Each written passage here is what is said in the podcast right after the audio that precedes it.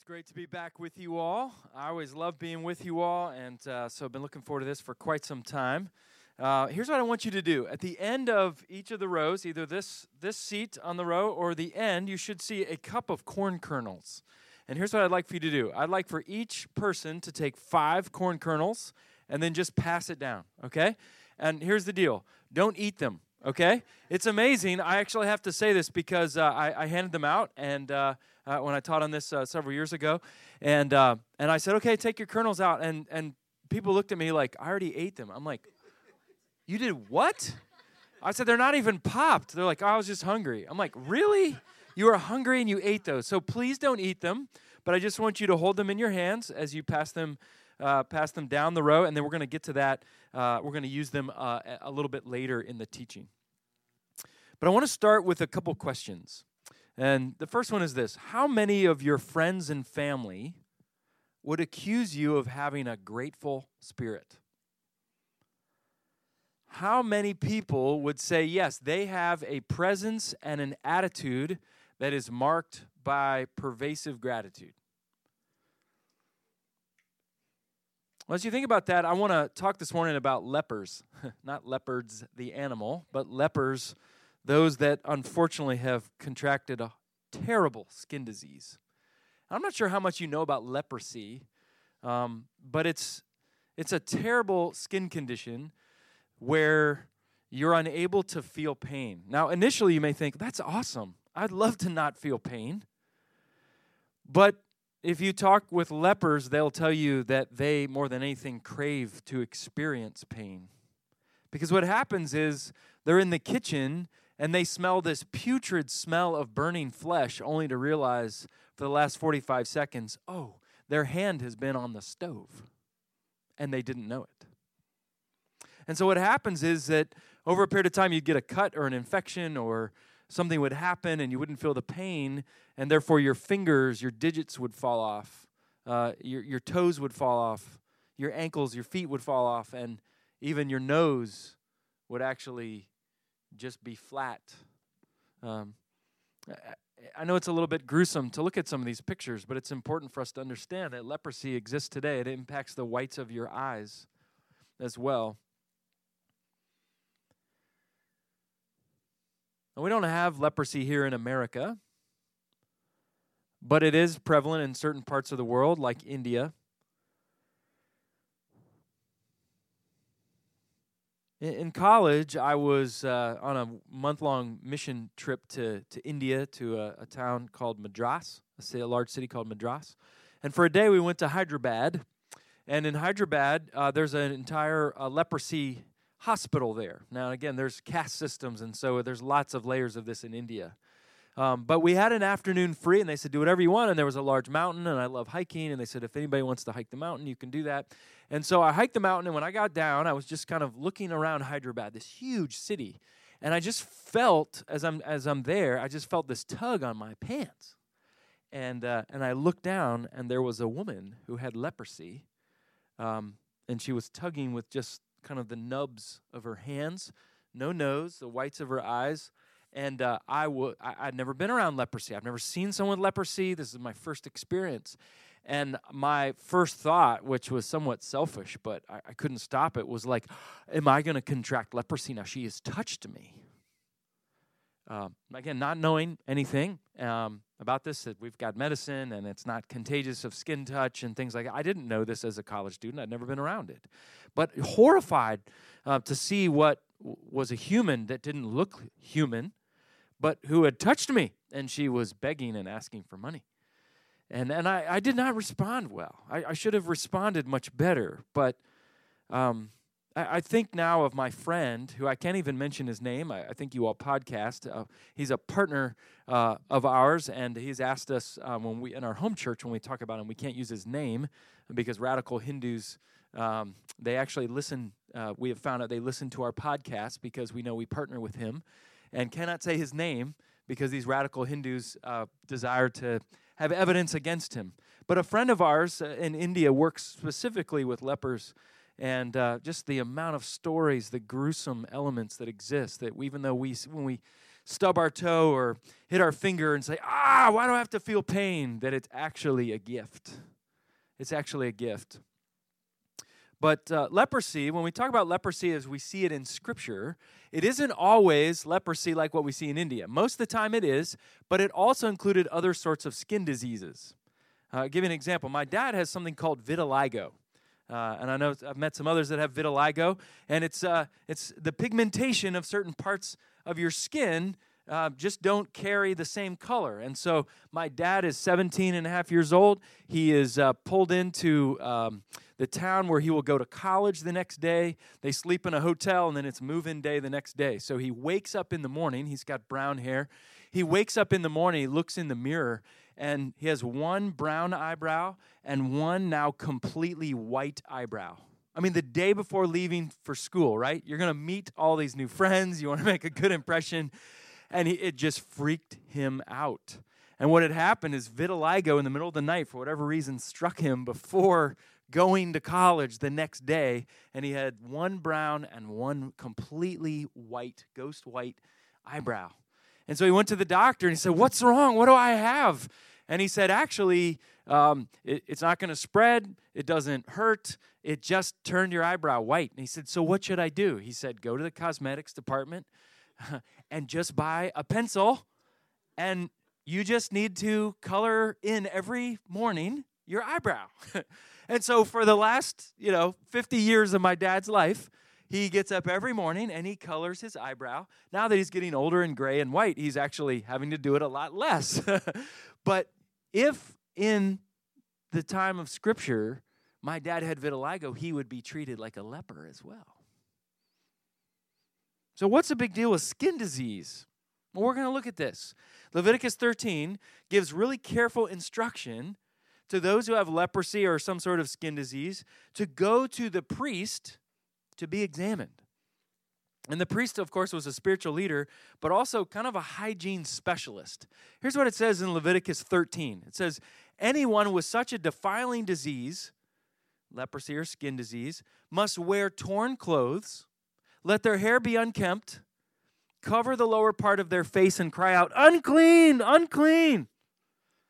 And as long as they have the disease, they remain unclean. They must live alone they must live outside the camp. As if having a disease wasn't bad enough, lepers had to live in isolation. Excluded from people, even people that they loved, they had to go into what's called a leper colony. Those exist today uh, in India. Terrible conditions in these leprosy colonies. Living outside of the camp, lonely, isolated, scorned, cut off from the people that you love, and you would never be touched. Now, consider how many people have touched you or you have touched them in the past week. Family members, handshakes with coworkers, high fives with teammates, a hug from a friend, a checkup at the doctor, um, even a cashier handing you money when you checked out at the store. Imagine going without being touched. A few years ago, remember the H1N1 virus, the swine flu? I actually ended up getting swine flu. And it was awful for about 10 days. I, mean, I just felt terrible. It's like a flu on steroids, That's what it felt like.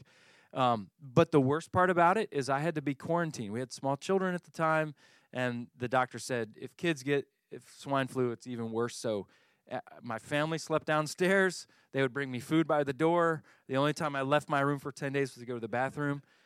And the hardest part actually wasn't the flu, it was not being touched, it was being in isolation of being so bored out of my mind. Um, and I thought, man, if I'm a leper, this is what I feel every day of my life. Completely cut off relationally. If by some hopeful but slim chance you believed after looking at yourself in the mirror, I don't think I have leprosy anymore. I think this skin disease may be clear. then guess what? You had some hope. You couldn't just go back to your family. As Leviticus said, you had to go back to the priest. The priest, again, the spiritual authority of your village, also the germ inspector. This is what it says in Leviticus 14 very clearly about what to do with the skin disease. The Lord said to Moses, These are the regulations for any diseased person at the time of their ceremonial cleansing. when they are brought to the priest. The priest is to go outside of the camp and to examine them. If they have been healed of their defiling disease, skin disease, the priest shall order that two live clean birds and some cedar wood, scarlet yarn and hyssop be brought for the person to be cleansed. Then the priest shall order that one of the birds be killed over fresh water in a clay pot. He is then to take the live bird and dip it, together with the cedar wood, the scarlet yarn, and the hyssop, into the blood of the bird that was killed over the fresh water.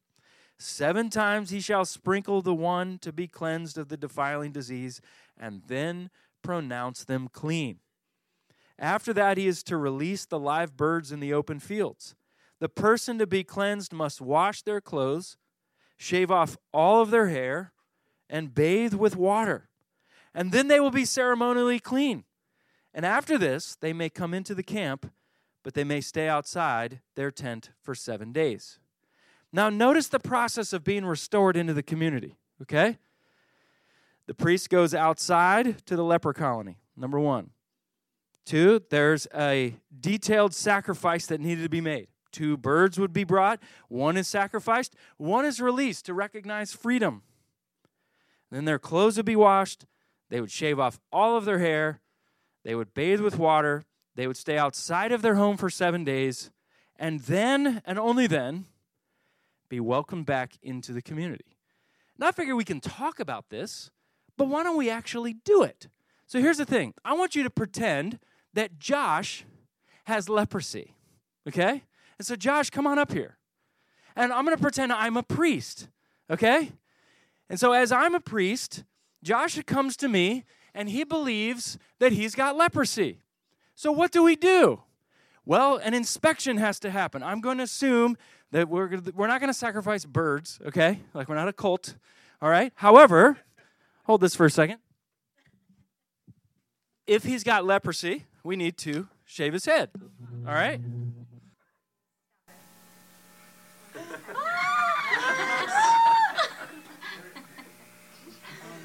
so imagine the process.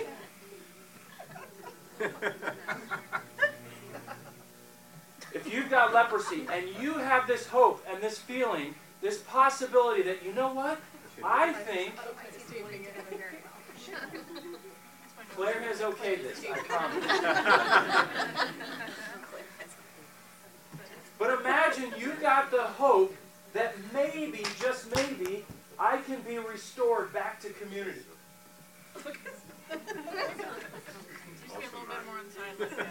and so even even as a priest, I have to be careful because what happens if Josh the leper actually still has leprosy? I've got to really I've got to be very careful here. Right? But think of what Josh might be feeling of saying, this family that I've been a part of, this community that I have loved, that I have been away from,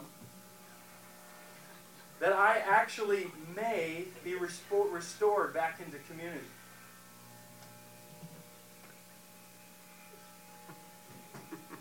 Now again, there were sacrifices that went before this. He's he's washed.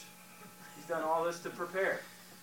Now I'm, I'm going to be kind to Josh and not shave off his chest hair, his eyebrows, his leg hair. But it says all hair, not just the head, but all hair. Now, Josh, I will uh, clean this up after the sermon to make it less. Uh... But just imagine this is your process. This is your process of you going from leprosy to. so,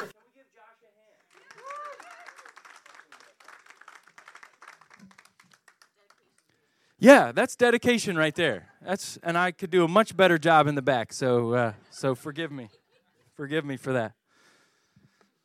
But the point being is this entire process of going through this, and Jesus interacts with lepers, right? He visits the home of a leper, a leper in Matthew 14. He heals one in Matthew 8. Jesus speaks the word of redemption to leprosy and mentions leprosy in Matthew 11. In Mark 1, Jesus tells a leper to keep quiet when he heals him. Let me ask you this if you've gone through this whole process and Jesus cleanses you and you had leprosy and now you don't, how do you keep that quiet? Because not only am I physically clean, now I, am able to be restored to the community. With that being said, I want us to read a passage in Luke 17. All of what we've done thus far is just setting up this passage. Some of you go, How does this relate to gratitude? I thought we were in a series called Kudos. Hang with me. We'll connect some dots in a second. But if you have your Bibles, I want to encourage you to turn to Luke 17. Luke is a physician. Remember, he's a doctor who's recording these, these elements of Jesus, this good news. And so, because he's a doctor, what does Luke want to highlight a lot? Miracles of healings. Right? That's what geeks doctors out. When people get well. And that's why Luke has so many miracles and healings in them. So here's what it says in Luke 17, starting in verse 11. Says, Now on his way to Jerusalem, Jesus traveled along the border between Samaria and Galilee. As he was going into a village, ten men who had leprosy met him. They stood at a distance. Why? because they're not allowed to get near him. And called out in a loud voice, Jesus, Master, have pity on us. What are they supposed to yell? Do you remember from Leviticus? Unclean, unclean. They did not say that, at least as it's not recorded. Instead, Master, Jesus, Master, have pity on us. And when he saw them, he said, Go show yourselves to the priests. Hold on, hold on, hold on.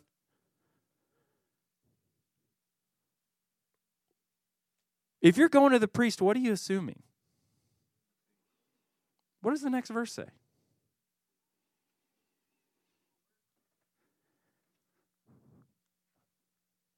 As they went, they were cleansed. Hmm. What are you feeling if you're one of the ten, you know, you're, you're with the ten lepers, and he says, Yep, just go to the priest. But I look at my hands and I feel my skin and I still have the disease. Do you go? Go, wait a second. I don't want to waste the priest's time. I don't want to be embarrassed. But as they went, they were cleansed. There is a faith element that says, I'm going to take Jesus at his word if he tells me to do this. And as I go, the miracle happens. But then it says this One of them, when he saw that he was healed, came back, praising God in a loud voice. And he threw himself at Jesus' feet and he thanked him. And he was a Samaritan. And Jesus asked, Were not all ten cleansed? Where are the other nine? Has no one returned to give praise to God except this foreigner? And then he said to him, Rise and go, your faith has made you well. Now, of course, the men stood at a distance, like we said. They were not allowed to interact with a spiritual man. But go show yourself to the priests, not being clean yet. But when they were healed physically, they were also now restored to their community. They now get a chance to interact, to touch, to be touched by other people. And is that not the story of the good news of Jesus? You and me, in our spiritual leprosy, have not only been deformed spiritually, but have been relationally cut off and kicked out of the community, separated from God, and not able to interact with Him, but must stay from afar, yelling, I'm unclean, God. I'm unclean. We're deadened by the effects of sin. That we don't even feel the pain, oftentimes, that sin causes uh, for us and when our sin hurts other people. But out of his love for us, Jesus touched us. He healed us, and in the process, made himself unclean for us. He became a leper to love us as lepers so that we may be healed and whole. And his blood was sprinkled not by birds, but by him on us. And all the while, another bird is released to say, You're released to freedom now. And you are now brought back into the community. And we notice, of course, that only one came back. And Jesus asked these rhetorical questions Is there only one? Where are the other nine?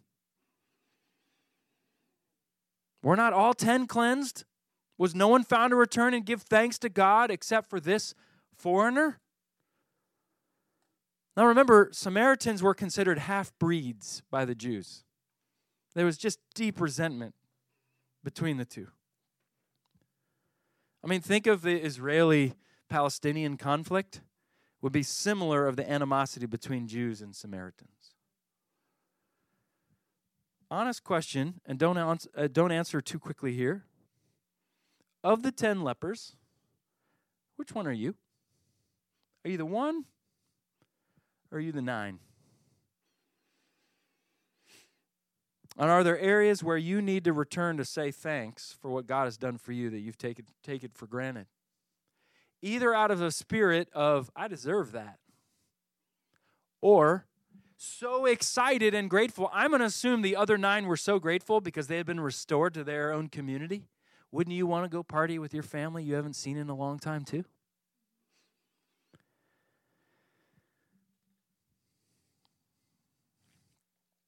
Now, what are the implications this story has for us?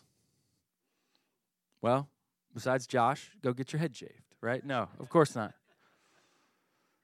But we, of course, we're now into November, and in just a few short weeks, we'll enter into the Thanksgiving holiday. This is by far my favorite holiday. I love it.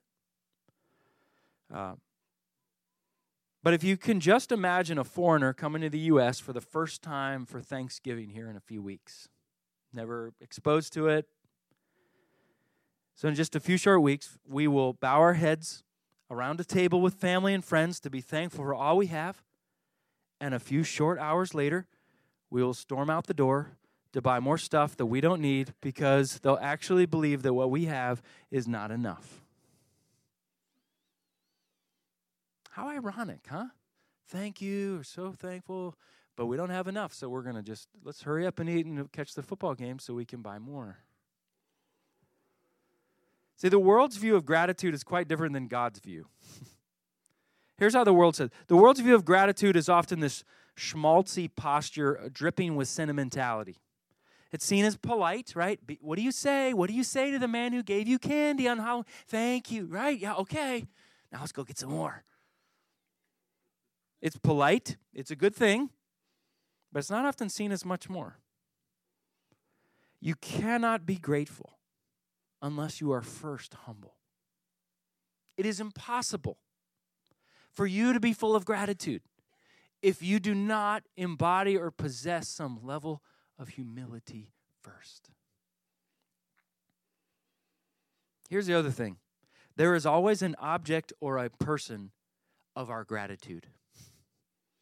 It's not a nebulous, be grateful in your hearts kind of thing that our world tells us. Just be grateful it's always directed to someone or something. So let's pause in our hearts and let's remember how grateful. No, no, no.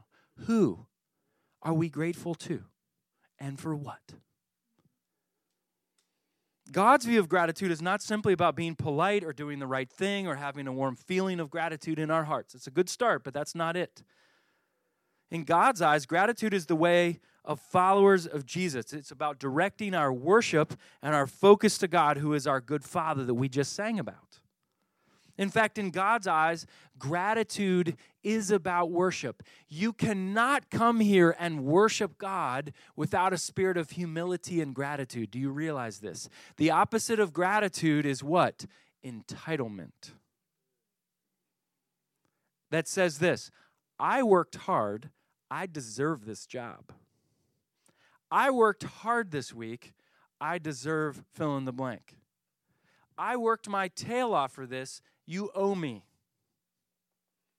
If we ever have a spirit of you owe me to other people or to God, we do not have gratitude and we do not have humility and we cannot worship God well.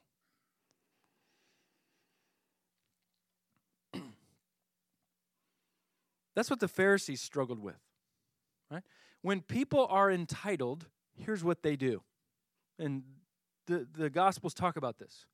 It says the Pharisees grumbled, they mumbled, they murmured, they complained.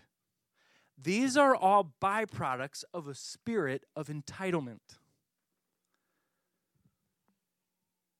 If we have a spirit of entitlement, we cannot ever worship God appropriately.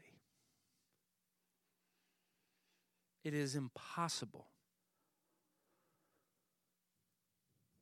Do you realize that medical research has been done that shows that people who write down just three things every day that they're thankful for are significantly healthier than those who don't? Very interesting. Those that just acknowledge, either verbally or write it in a journal, three things that they're thankful for every day, the health on them jumps up. Doesn't matter their age, their ethnicity, what country they're from. If they start their day with a spirit of gratitude, you are healthier. God has wired your bodies even to the point that if you're grateful, you're healthier. Now, as a spiritual practice, uh, you've heard me talk about this. I love to journal. Uh, some of you love to journal. If you don't love to journal, it's okay. Like I've said, Jesus didn't journal. You're off the hook. You don't have to. But this is my journal. And every morning, the first thing I do when I come downstairs after starting my coffee is I sit down with my pen and it's my gratitude journal. Uh, I don't journal. I don't. I don't feel the need, nor I do I feel like at six fifteen that present to journal profound thoughts for five pages. Here's all I do. I just write down five things instead of three. I decided to go a little bit higher than that. Just five feels a little more rounded off. You know, five things that I'm thankful for. And by the way, it doesn't have to be profound. Simple things. Like, God, thanks for this coffee. I didn't deserve this coffee this morning. It tastes great. Thanks for this well worn pair of jeans, God. Thanks for that I got to snuggle with my son this morning. Thanks that I get to watch the football game this afternoon. Thanks for that conversation with the friend. For those warm tears I was able to shed in the presence of somebody that I know cares for me It doesn't have to be ginormous, huge things. In fact, the way that I cultivate a spirit of gratitude is in the smallest of things that I don't take those for granted. God, thanks for this clean glass of water that won't make me sick today. So I want to encourage you to think through, not just because it's a good idea so you can be healthier, that's a good good thing but that we can cultivate in our lives what it looks like to be worshipers like the one leper that returned rather than the other nine. So we're going to respond here in a few minutes rather than just talk about it. We're going to do this because Paul tells us that we are not to offer our gratitude when things just simply go well. When things are awesome, it's easy for us in our culture to go nuts and say, Yeah, this is awesome. I'm so thankful. But here's what Paul says in 1 Thessalonians 5. He says, Give thanks in all circumstances, for this is God's will for you in Christ Jesus. Now, that word in the original language, all, do you know what it translates to? All. Okay? it means everything in every time. I'm not perfect at this, but I'm getting better at this. The times where I'm in situations and it isn't often, but I remember about three weeks ago, knowing I was going to be teaching on this, stubbed my toe so badly, like I was just like laying, you know, one of those like howling on the floor, kind of like, ah! And I found myself saying, it's weird to pray this, God, but thank you, I can feel this. Because if I stub my toe and didn't, I have a bigger problem. Small situation. But how about when things get bigger? How about that bad report from the doctor? How about that bad report from my son's teacher at school? How about that bad fourth quarter projection? How about that bad fill in the blank? Can we still be grateful rather than entitled? So we in order to grow as followers of Jesus, we have to have soul training exercises that we that can help us live into this story and live into the gospel reality. And so we're going to practice this together. So here's what I'm going to encourage us to do. Uh, we're gonna we're gonna pray, and it's going to be just very simple. Um, this is the first of uh, a few things we're going to do, and uh, I'm going to encourage you to pray, um, and I'm going to encourage you to say it out loud. And all we're going to do is finish the sentence. In just a moment, I'm just going to say, God, thank you for. And I just want to give you an opportunity to say it out loud for a moment or two. All right? So I invite you, let's shape the prayers together. And if we say it at the same time, it's okay. God can hear us at the same time. It's not a big deal. All right? So would you bow your heads with me and just finish the sentence and say it out loud? God, thank you for.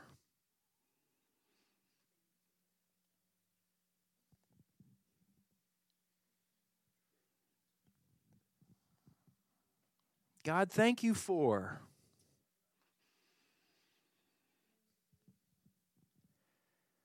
God, thank you for.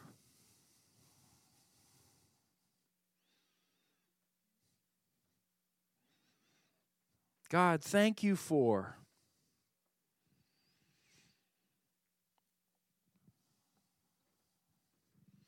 And maybe for some of us, um, maybe we just need a quiet moment where we confess where we've been entitled, where we felt we deserved something and didn't get it.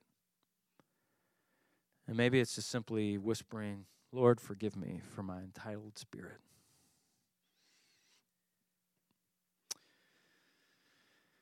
Well, you also uh, have your five kernels. Hopefully, you didn't eat those. um, if you did, uh, I think we have some more at the edge and uh, probably some other food in the back we could give you that is a little tastier. But here's what I like for you all to do.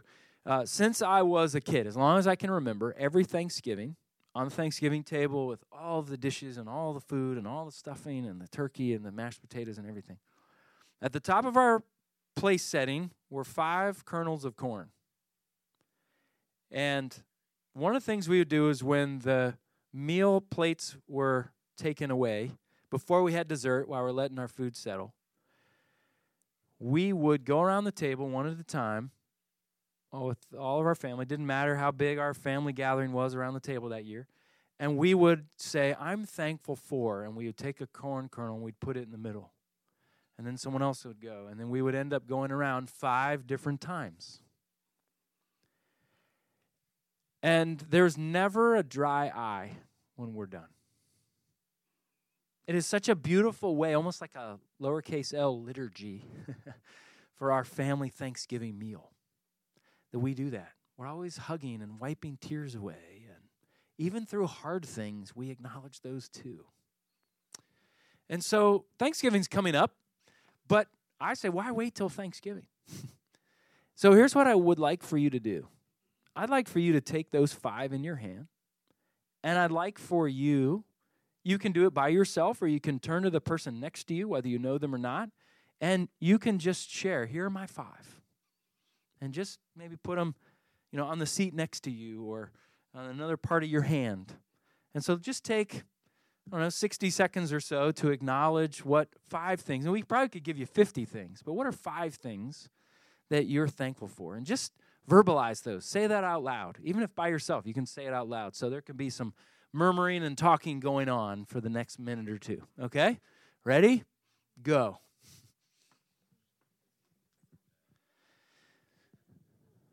So I know we could keep going the rest of the afternoon because we really are blessed people. But now we're not just simply going to talk about it. We need to return to make sure we're not one of the nine that just kind of went and did other things. We want to be the one that actually returns to say thanks to the source. So, in just a minute, this is how we're, we're going to end. Normally, the band comes up, but um, I want to play a song that's been meaningful for me, a worship song that's simply just called Thank You, which is just responding to God for who He is. And here's what I'd like you to do I want you to take your corn kernels, and when you're ready, I want you to just bring them up front and I, in, in a prayerful response, I just want you to lay it across the top step here. Almost like an altar of gratitude right here. And so I just, you could do it right away. You could wait to the end of the song. We won't rush you. You won't run out of time. But in this spirit. And maybe you wait and maybe you sing some of the song. It's a real simple song and you can kind of catch on very quickly. But maybe you want to come by yourself. Maybe you want to come with your family or a friend or a spouse or someone in your small group. But we want to prayerfully come. And if you want to kneel down here, if you want to pause, if you want to pray, you're more than welcome to do this. But more than just acknowledging with each other, we need to return to say, Thank you, God. We have been lepers and you have cleansed us. You became unclean so we could become clean. And you sacrificed your blood, not a bird, but you because you loved us. And in that spirit of gratitude, as we watch this video, we want you to come. And then after that, I will send us out with a benediction. And so respond to God as you feel appropriate.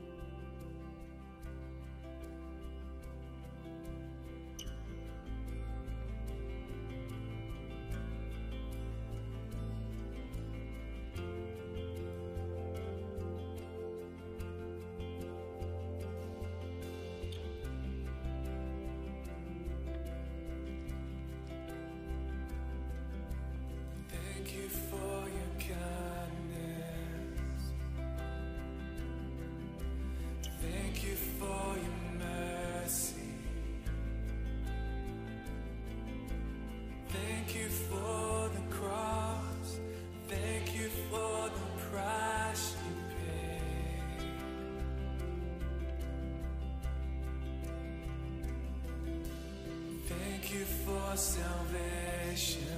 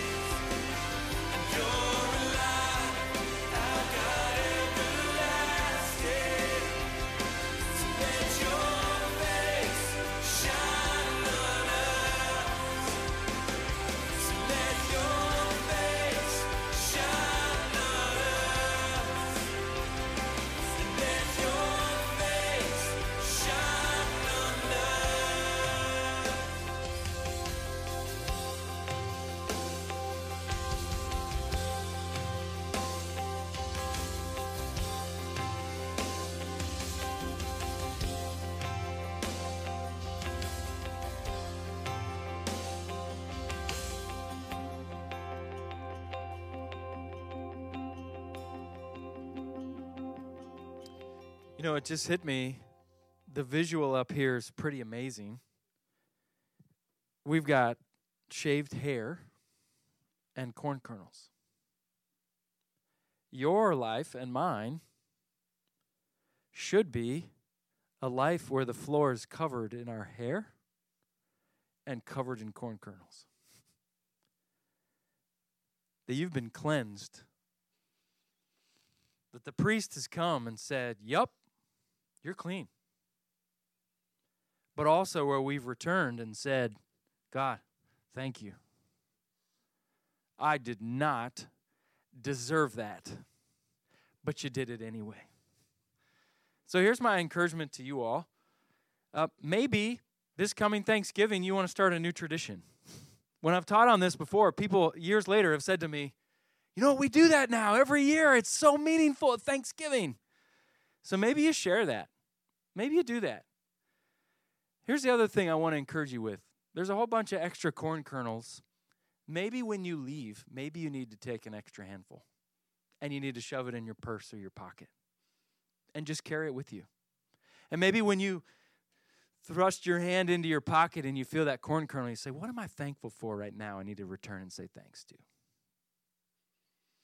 Because here's the thing I don't know if you can see this down here. This is awesome to see all this corn, but really, this should be our lives all the time. And we should just be pouring out corn kernels to return to say thanks to the God who loves us and shaved our heads and cleansed us when we didn't deserve it. So, with that being said, would you stand as we close with the benediction?